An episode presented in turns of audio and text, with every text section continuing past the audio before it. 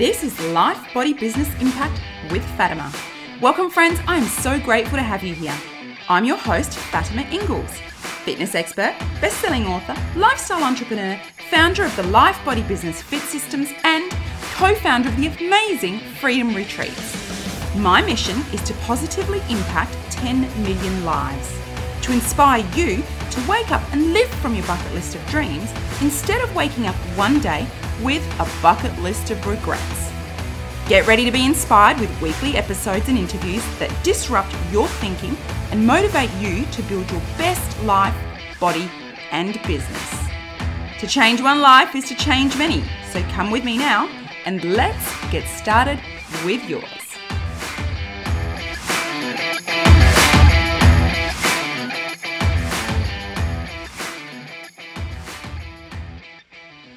Friends, welcome to another episode. Today we will be chatting with Dr. Carla Brion. Carla is a holistic practitioner based in Adelaide, South Australia. Dr. Brion is a qualified doctor of traditional Chinese medicine with a double degree in applied science. She's a registered herbalist and acupuncturist who has trained not only in Australia but also in China. Now, Carla believes in the importance of restoring balance in every aspect of your life in nurturing your physical, mental, and emotional health awareness.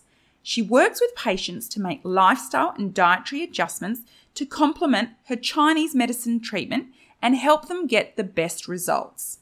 She's also super passionate about integrative medicine and educating her patients, focusing primarily on digestive issues, gut health, women's health, including hormone balancing, PCOS, and endometriosis, as well as emotional disorders such as stress, anxiety, and depression, which is rampant in our society these days. Although Dr. Carla is now best known for her knowledge in supporting natural fertility. I'm so excited to have her here. Carla, thank you so much for giving us your time today and welcome to the show. Thank you so much for having me. It's nice to be here. Carla, I'd love for you to tell us a little bit about how you came to be a um, integrative therapist or practitioner. What led you to traditional Chinese medicine? Well, it's um, a bit of a.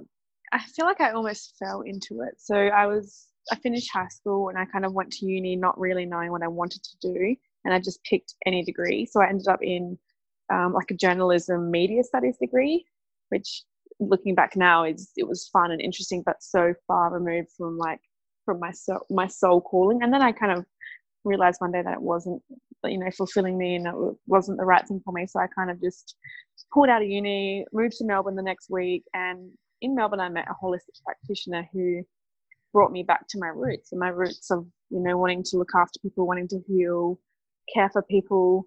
Um, my mum's a nurse so i spent a lot of time in hospitals you know around that kind of healing energy. Um, and I used, I remember being as a, kid, I was really into nursing my teddies and looking after and the neighbors' pets and other kids. So yeah, I think I just kind of woke up to my calling in a way and just wanted to do something with my hands, healing, like healing hands on. Um, nothing too, I guess, yeah, westernized because I just didn't feel like that was as much as I love hospitals, I feel like I just wanted to do something really hands on. So I kind of just found Chinese medicine. I got some books on it, studied up, and then I looked for a suitable degree in Australia, and then I found the one in Melbourne and just jumped into it. That's beautiful that you um, had the courage to change from something that you thought you were supposed to do in uni to what you said mm-hmm. was your soul calling to be a healer, I guess. You talk about being very yeah. hands on. So to me, the first thing that came to mind was that, you know, your soul calling is to be a healer. Yes, that's right. And it's funny because, you know, I, I, I moved to Melbourne and then I moved back to Adelaide. And that's kind of when I decided that's what I wanted to do. But I had to apply and I had to do all these bridging courses. So it was a bit of a process. Um, and then as soon as I got in, I moved to Melbourne. And while I was there, I, I was pretty much like semi homeless for the first year, like living in people's lounge rooms, garages. I was even in a hotel for a few months and you know, it was just so hard. I was like, this is killing me. I've just left all my family and friends and I don't have anywhere to live. But the the passion and like I guess the the way that I felt about studying Chinese medicine and the way it just kind of clicked for me, it was like way greater than the struggles that I was having. So yeah, I just kind of knew I was in the right place. That no matter what what I was going through, I was like, you know what, this is where I need to be. So yeah, yeah, that that is really beautiful. You know, um, there's a lesson there in in following your calling once you work out what it is or what when something feels right whether it is in life or whether it is in in business or, or studies. There's a message there for all of us in relation to sacrifices and sometimes the tough times you have to go through in order to follow your calling. And i mean you're an, in an amazing place now and doing amazing things and touching so many people's lives one of my philosophies is to change one life is to change many it's a massive That's right. And yes. imagine had you not followed through and lived in the hotel room and and had the tough times away from your family and friends to follow this passion, how many mm-hmm. lives you have managed to impact that would not have been impacted by you. Yeah, that's right. Yeah, I have never really thought about that. I guess like the alternative, of, you know, maybe I, if I'd stayed in that first degree, you know, doing media and you know ends up as a journalist or just you know dropping out altogether and not following kind of that intuition i've never really thought about the alternative.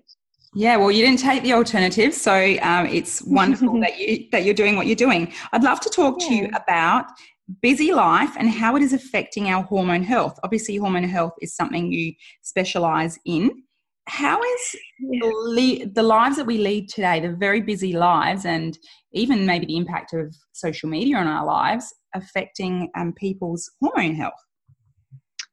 Well, that's um, that's a bit of a can of can of worms topic. It's just it's so broad and could be here for hours. But I think um, from like a you know a real zoomed out point of view, when we're talking about our lifestyle, it's so far removed from what we are like our roots as humans and the way we function. Like even just the fact that we do nine to five with you know maybe a half an hour break in the middle it is just so beyond what our bodies were meant to do even the fact that most of us sit all day on chairs you know it's just the basic things that you know we're we're so far from you know what we started out to be and i think um women especially and women's hormones are really um, affected and they've taken a toll on on our health. Uh, and you can see this in the in the crazy numbers of fertility issues, of endometriosis, of PCOS, of thyroid disorders. You know, this is all due to hormone imbalances, and whether they're due from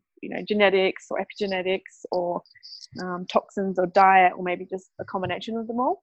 There's no doubt that stress and lifestyle um, plays one of the biggest roles in causing hormone disruption. So um, on a very basic level where if we're too busy or if we're kind of just go go go we're not actually stopping and relaxing and breathing properly and our body is kind of running in this fight or flight state or you know the it's a sympathetic nervous system kind of overdrive and essentially our body just thinks that we're trying to survive we're running away from a target to to stay alive so when we're in this kind of fight or flight state we've got adrenaline, cortisol, all the stress hormones pumping through our body, and essentially all the blood flow goes to the, the main vital organs and to the extremities as if we were running from the tiger.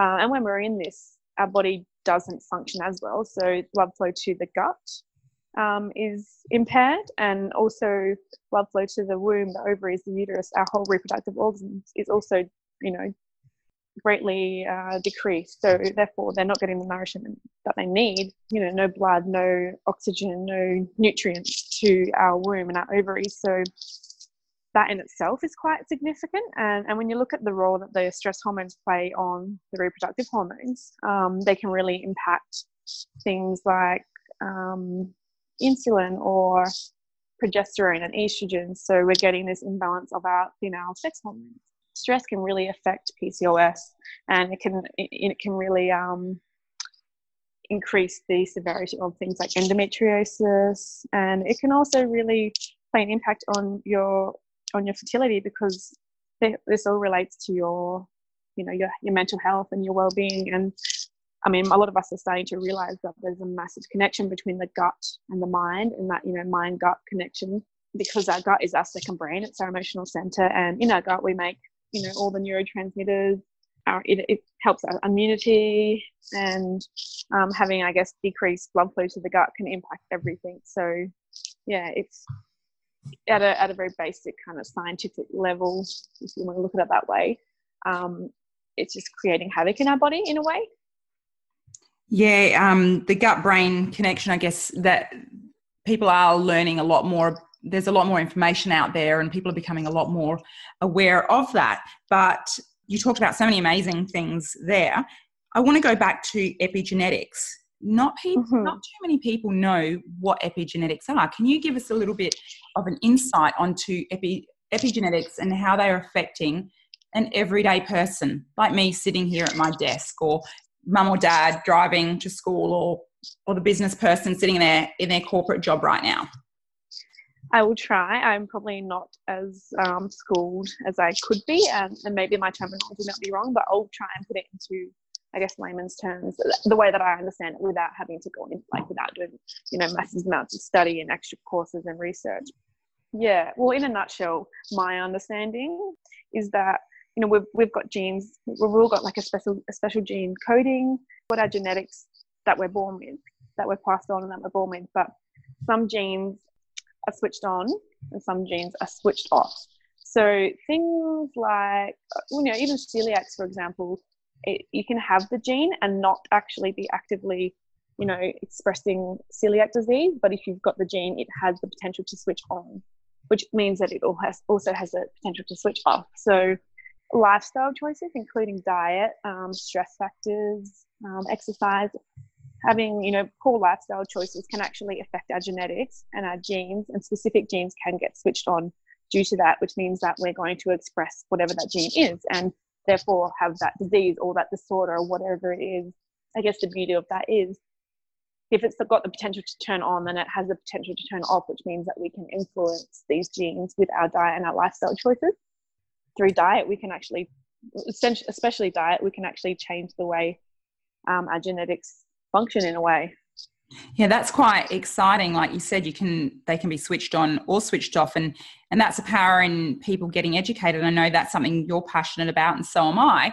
Is that just because there is some sort of health issue going on in your life, not getting into any specifics here, because maybe your lifestyle choices have caused the gene to be turned on, changes in your lifestyle choices with education means that you can turn it off. You know, you can the way I like to put it in my layman's terms, not necessarily just in relation to epigenetics, we can create an environment in our body where disease thrives or life thrives.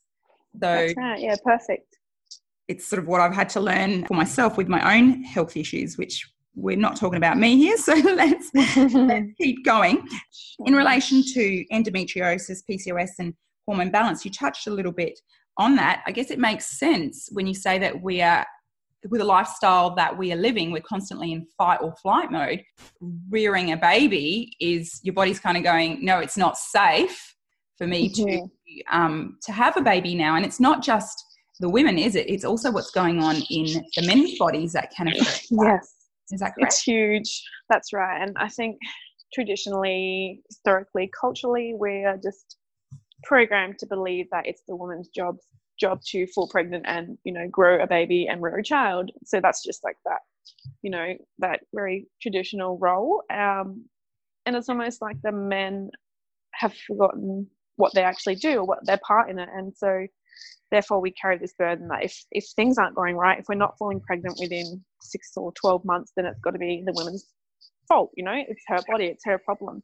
But what we don't realize is that a lot of the time it's actually due to, oh, you know, it can be a combination. It can be so many things. A lot of the time, it's actually unknown reasons, which you know is a whole other story in itself. I could talk about for you know another whole day. Um, but the male sperm quality is going down significantly and really quickly too. So the quality of sperm, not just like the, the quantity, the numbers of sperm, but like you know that men are, are having in say for one example like for one ejaculation the numbers have decreased but also the morphology the way that they're actually made and the and their motility so the way that they actually swim so all the quality of sperm in general has just decreased quite a lot and not only that the parameters of what they judge as a good sperm has also kind of narrowed and, and closed. So, for example, 30 years ago, a, a good sperm count would be, I'm just making up the numbers here, say um, 500 million. And nowadays I might say, you know, 100 million. I can't remember the exact numbers. Um, yeah. I've got a bit of a brain, a brain blank, but even just the fact that, um, you know, the, the quality of sperm um, that they say is okay now is just so different to what it used to be 20, 30 years ago. That is very, very interesting. For men out there, what are a few things, simple things, simple changes that they can apply to that will affect the their sperm, the quality of the sperm, the health of their sperm? Yeah. It, well, it's almost like the same as um, if a woman was com- to come to me for fertility, I'd almost do like a mini life overhaul. So I'd look at her diet, what's going in her body, her lifestyle, her stress factors, type of exercise she's doing, the amount of sleep she's getting, the amount of water she's drinking, all those things. Um, and it's the same with guys. So if you want to try and influence sperm, which we actually have the power to do, and you know, a lot of people don't even know that you can actually help regenerate sperm into um, healthier sperm. So the you know even in just three months, because it takes I think spermatic spermatogenesis, which is the production of new sperm, takes over about three months. So you know 90 to 100 days, which means that in three months we can potentially get that sperm looking healthier. And the more time we've got, the better you know the better that the sperm can potentially be. But diet is huge. You know, alcohol, especially for men. You know, like reducing that that alcohol. Um, you know, eating a more a highly whole food, highly plant based diet, but little things like having wearing boxer shorts, for example. Wearing boxer shorts can actually help because you can actually literally cook your, your sperm, which can cause uh, the malfunction and the, the shape of sperm to become deformed. You know, you might have two heads or two tails, and that can be just due to wearing jocks all the time because you're literally cooking them you know, not taking saunas and spas, um, keeping your phone out of your pocket because the radiation can affect the sperm quality. They're just little things that you can kind of keep in mind if you're thinking, all right, I need to get my body on track. I want to have a baby, or, you know, I just want the quality of my sperm to be better. But when I do see uh, men for fertility, I give them a whole program. So I'll give them specific supplements to increase sperm quality and numbers, and I'll give them Chinese herbs do regular acupuncture. I'll set them up with a bit of a diet plan, and you know we've got this male fertility smoothie that smoothie that they can drink every day. So that yeah, would be really great if you could actually um, share the male fertility smoothie, and if people are interested, you know, I'll, I'll pop a link in as to where they can get that from you, Carla. Yeah, sure. I'll dig it out of my uh, computer. I haven't actually seen um, men since I've been back on my. T- well, I've kind of sent the males, the guys to my colleague, um, my male colleague at the clinic because I've just been too busy since coming back from maternity leave. Yeah. I'm only doing um, a few hours a week. So yeah, I've sent all the guys to him. I'll find it for you. All of that information that you shared was really, really um, interesting. And and the thing is, it's not massive, huge overwhelming change. I mean, you said 90 to 100 days can make a difference, and it doesn't have to be overwhelming, you know, and it doesn't have to. Yes. I think that's an important part for people to realize. Yeah, that's right. And you know, it is it is one of those things that depending on what's actually going on with the individual and the, the severity of what their sperm quality is like, it could take longer. You know, it could be a longer thing, but um, just to put it into perspective, that there is hope. Like it doesn't mean that you have to go get a sperm donor, or it doesn't mean that you have to, you know, uh, completely give up on that on that um, hope of having a family. And I think it's really, I think it would be really good that uh, if more men knew this, that they don't have to just kind of roll over and give up. You know, because a lot of women do all these things to help their body become more fertile, but the men aren't really there yet, and it's almost like they I don't. I think there's a massive thing in terms of like um, masculinity and ego because it's a really hard thing to talk about. So. Yeah, and this is why I wanted to um, get you to share some tips specifically for the men because we'll, we always talk about the women, and there, like you said, there is a lot more information about what the women need to do. Um, but I wanted some mm-hmm. information for our male listeners. Um, I'd love to talk about the pill. I personally was on the pill for many, many years um, before and then after having children at, during several times and with my own health issues and journey. I spoke with a naturopath and completely came off the pill, learned a lot more about it and the effects it has on hormones and um, reproductivity and all sorts of things. So, can you talk to us about the pill? Yes well, no? I can. I will try and keep it very, very brief because again, it's one of those things. It's a bit of a wormhole that you can really dive into, and it it can almost become political because it is one of those things I'm quite passionate about. And I know that there are times when women might absolutely need it, but the the reality is it's grossly overprescribed. You know, like it's one of the most prescribed drugs that we have in Australia, which is scary in itself. And it's just it's being prescribed without the education that the women or you know the young girls the teenagers um, actually need so they're kind of taking this trusting the doctors um, and not actually understanding what it's doing to their body most of them are either you know going on the pill at a very young age because they might have irregular periods or they might have skin problems but the pill was purely made once upon a time for contraceptive re- reasons to you know not fall pregnant but it's just been overused and overprescribed for all these other reasons. Um, and the fact that um, we're now understanding all the side effects that it has um, and how potentially dangerous it can be for specific women, you know, like blood clotting issues, um, to name to name one of them. Uh, it's it's really quite scary, um, and I think we're actually starting to wake up to it a little bit, which is great. And I really, I really hope that we move towards that kind of more of a natural approach when it comes to balancing our hormones and doing the natural approach first rather than kind of going in the pill and then being like, oh no, actually uh, this isn't working. Let's try the, the natural now. You know, it would be nice to see the natural be the first point of call rather than going straight to the doctors for the, the prescription of the pill. So, what is actually happening when a woman is taking a full cycle of the pill? What what is her body going through? Well, it, it's almost as if, like, not specifically, but it's almost as if her body thinks she's pregnant. So the the hormone, I guess, the hormone cascade that would be going on isn't happening. Um, and essentially, it's like her body, um, it's not properly ovulating, and her ovaries forget to work. Those hormones forget to talk to each other.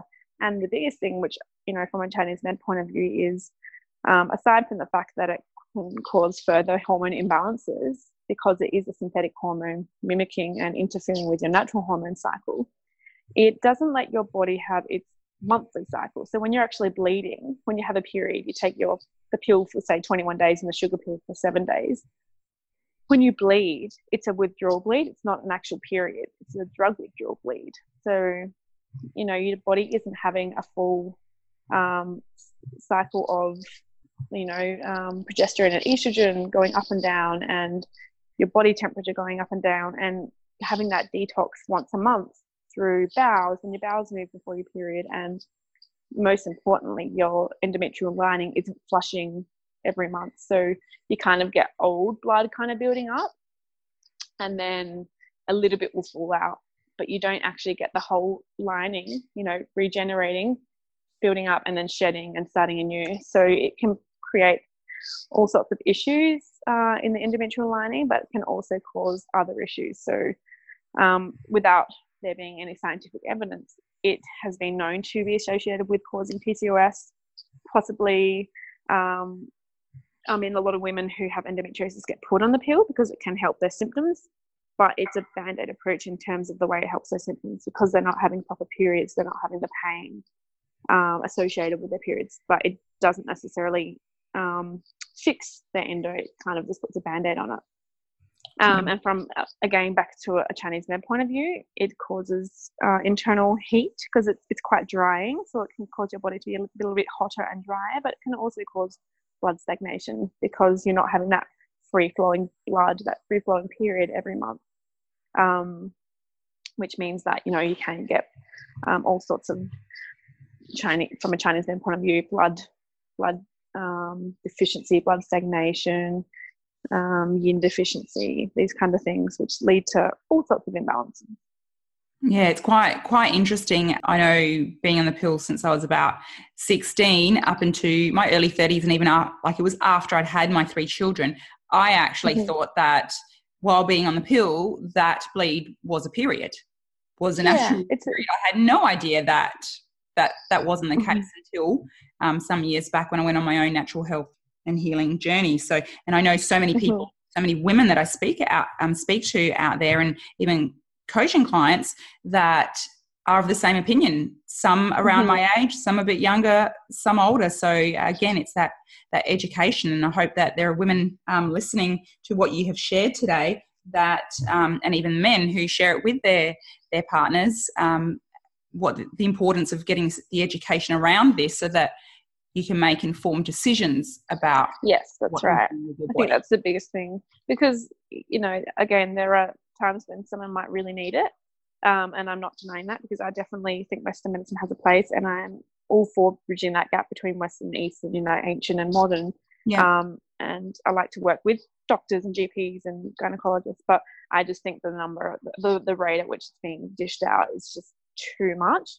And without the proper knowledge and education behind it, I feel like, um, yeah, that's a bit of an issue because I, I just see the, the other end of it. Like I get women you know coming into me who want to come off the pill but they're scared that their skin's going to break out and it does it does it does go crazy if that's what they're on it for and i get the women who have come off the pill and they're not getting their period it might be six months or 12 months or even two years that they haven't had a natural period for so i'm kind of cleaning up the mess that the pill the pill is making and it's causing all sorts of um, fertility issues that we need to kind of work with so you know if i can give any advice it would be to really think about I guess tune into your body and see if it's actually working for you, if it sits well with you, not just from a physical kind of point of view, but like from more of like a holistic spiritual point of view, whether it sits with you energetically. Um, and if you are looking at starting a family or, you know, um, getting your body kind of a bit more on track in terms of fertility, then I would give yourself a solid year to um, get off the pill before you want to have a baby. I mean, they meant they say you know three cycles, but I think it would be it, it will do your body a lot better to take more time off because it can take quite a while for the pill to leave your system to you know almost your site your hormones and your cycle to regulate again. And the worst thing you'd want to do is kind of leave it too late where you're like, oh, I um I want to have a baby like now, but I've been on the pill for 20 years or 15 years, and then your period just um, won't you know, it doesn't come back immediately because your body's got what to do. So yeah, just kind of leaving yourself a bit of time before you when you do come off of it. Yeah, I think it's important to really um, ask more questions. What I learned myself, not just accept what is being told. It's just ask more questions so that you get yeah more information. And in relation to the pill, what if you're someone who um, isn't wanting to get pregnant or maybe has already had children and are back on the pill like is it still important to you know what what other effects does it have or can it have to your health that maybe you need to consider um, before deciding to go on it or or stay on it whether you're even if you're not looking to have children if fertility isn't an issue necessarily yeah well that's right it can it you know it can cause a lot of emotional imbalances whether it be like heightened irritability. Um, it can cause depression. It's been known to be linked with depression. Um, so there's like the emotional side, but again, it's it is you know an artificial hormone in your body, which is uh, undoubtedly going to have a side effect, you know, whether it be one, whether it be a handful. Um, it, it is just one of those things that it's not going to kind of go unnoticed by the body. And some women don't actually have any symptoms when they come when they're on it and when they come off it. They kind of can just have that smooth transition. But i guess the longer you're on it the more likely that it is going to cause issues and it's going to be harder to deal with when you do come off of it. So from a um, contraceptive point of view it's totally one of those things that you know um, it, it is a safe a safety and it's a bit of like peace of mind which is really important if you don't want to have any more children or you don't want to conceive or you're not even in the space or don't want to have any children um, it is one of those things that is known to be you know accurate and um, you know successful in being a contraceptive, but there are natural means that you can actually do if you're if you do it properly, and that's the big thing, like doing it properly. And this includes, you know, the most accurate to be a basal body temperature charting to figure out when your fertile window is and when you ovulate. So in that fertile window, you obviously try and abstain from having sex, or if you do want to, then you use, you know, backup barrier, barrier methods and be safe. So you can just do the old fashioned way of doing your basal body temperature every morning, um, which there are rules to it to make it, you know, make sure you're doing it correctly because you can stuff it up and then that can throw everything out. Um, but you can actually get um, new devices. For example, I'm about to purchase myself. Um, it's called a Daysy, and that's like a little computer which tells you when you're fertile and ovulating. So there are ways around it. So you don't necessarily have to go on the pill. It's not your only option. There are natural alternatives out there. Yeah, so if you're not wanting to put those, um, even like if fertility isn't an issue and you're not wanting to just put those synthetic hormones into your body or, you know, you're having mental health uh, stresses because or related possibly to the pill, there are other ways around it. I guess that's what the takeaway is. That's right. Yeah. And I know personally, like, I've never really been on the, I've been on the pill maybe a couple of months here and there in my life, but I know, I remember like when I was 18 or 19, I remember trying it and thinking, all right, let's give it a go. But within a month, I just didn't recognize myself. I not only did I feel uncomfortable in my body, like I, I'd retained water, I'd put on weight, my boobs got bigger, but I was emotionally a wreck. Like I was just, I was so angry and upset, and I just, I didn't feel like myself. And um, I I, I ceased taking it. And then a couple of years later, like maybe five years later, I was going to India and I was like, you know what, I'll just try it again, even just for one month, just while I'm in India, because I'm nervous of the sanitary, like hygiene issue in India. So I'll just take it for one month. But literally within a week, I was that person again. And it just, it uh, really played with my mental health and my emotions. And um, my partner at the time, he was affected and um, yeah, it it was really horrendous. And it makes sense now because a few years later, I was diagnosed with endometriosis, which is an estrogen dominant kind of autoimmune disorder. And so, if you've got all this excess estrogen in your body, putting an artificial estrogen in your body can only, you know, or can often cause uh, cause issues. And a lot of the women I see who have endo, who've been prescribed the pill, they they say that they say it just doesn't work for them. Some people they don't have any issues, and they don't notice it. But a lot of the women who have endo and take the pill notice, especially the mental health aspect. So yeah, that's really it's really quite really scary. really interesting, interesting mm. information um, for women out there to know from teenagers up till you know any age. Um, mm-hmm. You talked about the estrogen there. Are there certain foods that affect women's estrogen levels? Um, for me, I, I mean, the, the, obvious one would be, I guess, animal products, mm-hmm. uh, like meat and dairy, because they're coming from animals who have their own estrogen. Not only that, you know, if it's like factory farmed or whatever, they're giving they're given hormones to boost them and grow them and bulk them up, and they're given antibiotics and all these sorts of things. And then they're often fed the, the food that they're given is often crushed, you know, squished up, crushed up dead animals. Like chicken are fed chicken, so that's just you know more estrogen and more hormones and then if we're eating just regular chicken you know that's adding to our hormones. And the same as you know as dairy and milk because our genetics are so similar it's more likely to interfere with um, our own hormones. So yeah.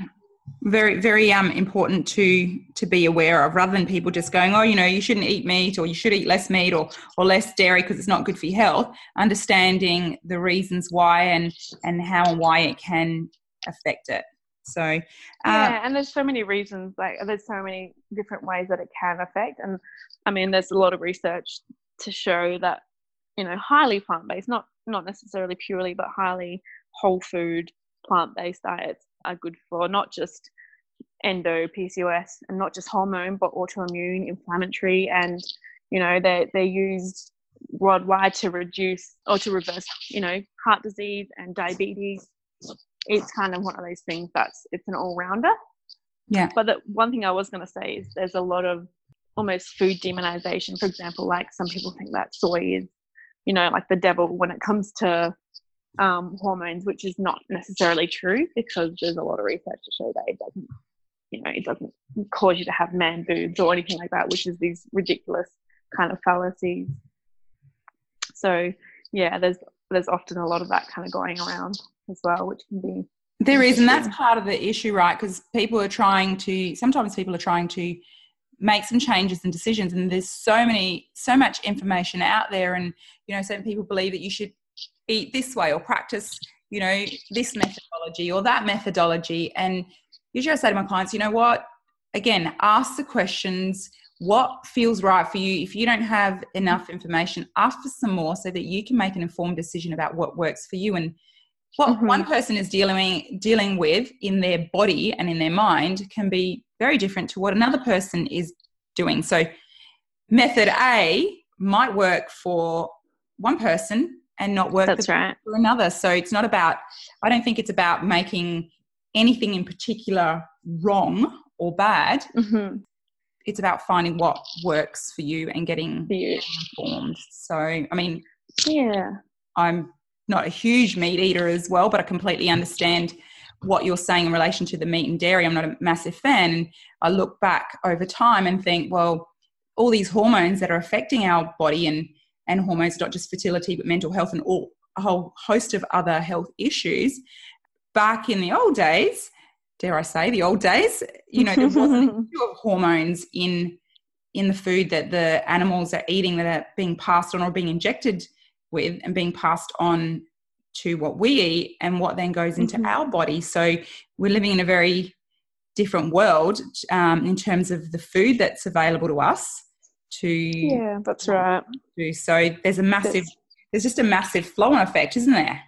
Yeah, that's right. And it's not just the hormones that they're injected with, but it's the quality of life, their overall health, their happiness, their energy.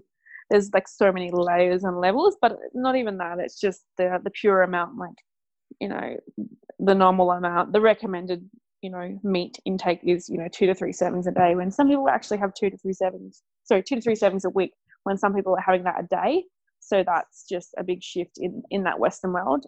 You know, that, you know, not so much in Asian countries. It tends, it's tend to be a little bit less and they probably eat more of, you know, fish or whatever.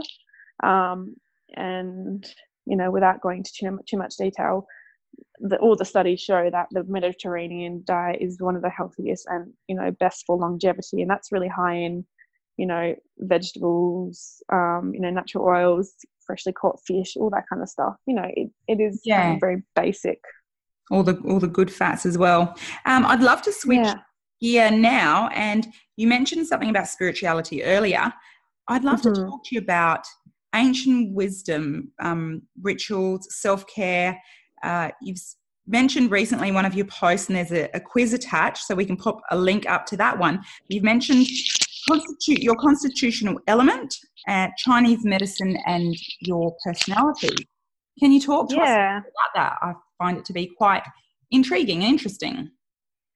Well, Chinese medicine is based upon a couple of principles which make up the, the whole universe, the energy of the universe, but everything in it. So it's based upon yin yang, which is opposing opposites, opposites and you know interrelated forces of day night, hot cold, um, dark light, feminine masculine, for example. But um, the five elements is also a huge part of how um, the universe, our bodies, our health, our emotions, everything within our world is kind of um, working and interrelating. So the five elements are uh, fire, earth, metal, water, and wood. And those five elements um, correlate to the five seasons, to the five main emotions, the five, and then they've got their own organ and energy attached to it. So you can actually um, almost figure out a little bit more about yourself as, as a person and your health and your you know your well-being your mental health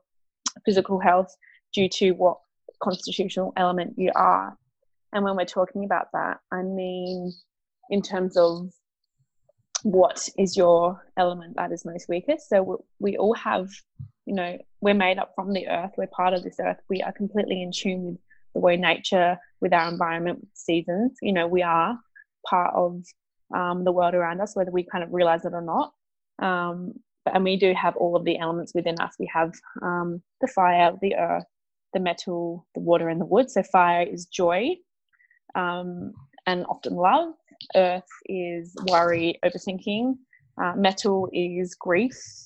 Uh, water is fear, and wood is anger. So we've got all these five elements and five emotions within us, but one of them tends to be weaker and needs more nurturing and supporting because that is, that is our constitutional element.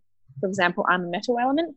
Uh, metal responds to it corresponds to the autumn uh, to autumn and is the emotion of grief.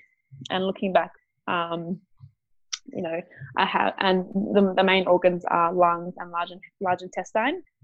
And the lung is all to do with skin. The large intestine is all to do with you know waste and digestion. And these are kind of my main issues. Oops, my dog just jumped on my lap. Sorry. That's um, okay. Dog can join in. Is it Gypsy? Dog, Yes, it's Gypsy. Gypsy. Gypsy. Gypsy's just joining in on this podcast interview. It's all good.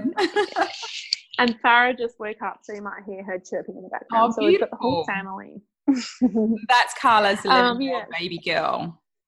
11 months, yeah. 11, sorry, 11 month. Oh my God. I knew, I meant 11 month in my head. I've yeah, got 11 year old son, that's why.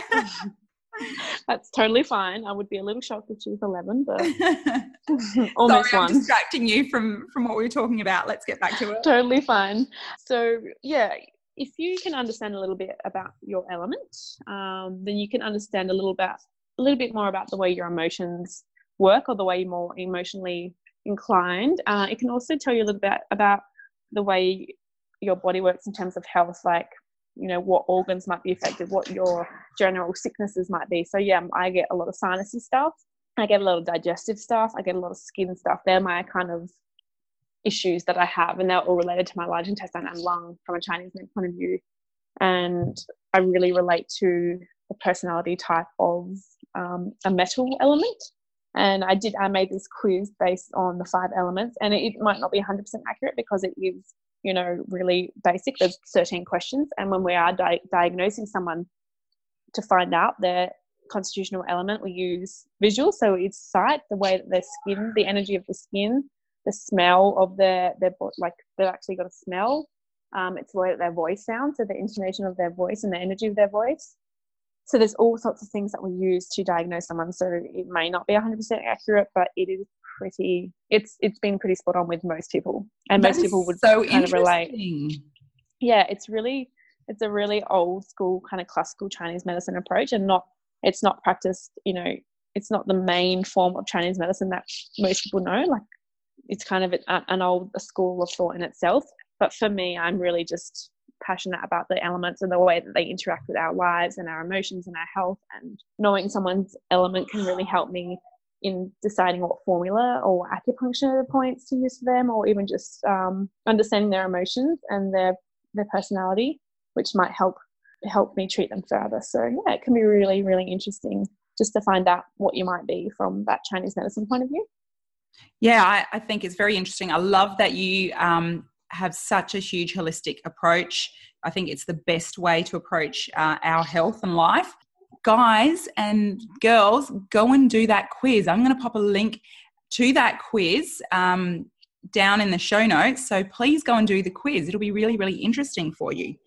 Carla, are there any parting thoughts? Are there any practical steps that people can incorporate into their life, like three practical steps that they can incorporate into their life for better health, whether they're looking for fertility or overall better health? So that's hard. Three steps is very, very hard. But I think the biggest thing would be to seek help, you know, get support. You're not in this alone. You don't have to do it alone. You're not an expert in every field that you might need to be in. And I, you know, I always refer out, I always work with other practitioners because I definitely don't know it all and I can't do it all and I have my field. So really educate yourself and use the education of others in terms of, you know, getting yourself back on track. I think the other, the second point would be um, to really practice self care and do all the things you can do at home so that when you do see a practitioner, for example, if you do go get acupuncture, then you're gonna get better results because you're doing you're doing the work yourself. You can't just put it all up on a practitioner to fix you or heal you. You've got to do the work yourself. So self care practices like meditation, breathing, journaling, gratitude exercises. That's, you know, they're little things you can do to um, support your health and well being. And hmm, the third thing, I guess, would be um, to, I guess, take a step back and look at look at your whole life and almost um, zoom out and see if there are anything that you know anything that doesn't really sit well with you or you think there's something that's really you, you know you're not living according to your values or living in alignment or just something you feel like isn't right. And you know you can look at changing that or improving that whether it be the way you exercise um, whether it be you know dealing with your emotions whether it be your stress levels whether it be your diet and the way you eat the food that you eat food where it comes from all of those things. I think it's just really um, looking at your life as a whole and considering mind body spirit diet lifestyle and environment and all those factors and seeing where you know you can tweak things and improve things even if it's just one little thing a day or one thing a week or one small aspect of all of those things you know you can make you can make a difference and you have the power to you know heal yourself and work with your own health Wonderful. Thank you so much, Carla. Where can people connect with you? Where can they follow you? If um, if they're wanting to book an appointment, where will they find you? If they're just wanting to follow your Instagram page, which I absolutely love, it is full of lots of really um, interesting information. um, my Instagram is at Dr. Carla Brion. So that's D R C R C A R L A B R I O N. And my website is tonique.com.au. So my branding is called Tonique. Um, and that's www.tonique.com.au. Beautiful. Thank you so much, Carla. I really, really appreciate your time, and I'm sure that the listeners will have taken away so much valuable information. Thank you so much for having me. I Hopefully, I didn't ramble on too much, but I really appreciate, um, you know, the fact that I can be, you know, given a voice to help in, even if it's just one small thing that you take away. Then I'm just, yeah, I'm appreciative and grateful for the opportunity. Thank you. Thank you. Bye bye. Thank you so much for listening to the show. I truly hope you have found it beneficial and have taken some value from it. Hopefully, a lot. If you did, please, please share this show with anyone you feel may need to hear it. I would also absolutely love if you would take a minute or two to review this show on iTunes, Stitcher, or whichever platform you happen to be listening to it on. With your help, we can accomplish my mission to positively impact 10 million lives. That would be so awesome. Now, if you want to connect with me or my guests on other platforms, or if you want to send me an email with questions or ideas of guests to interview, please check out the show notes. I am so incredibly grateful to have had your time today, and I can't wait to have you on the next episode. Have a great day.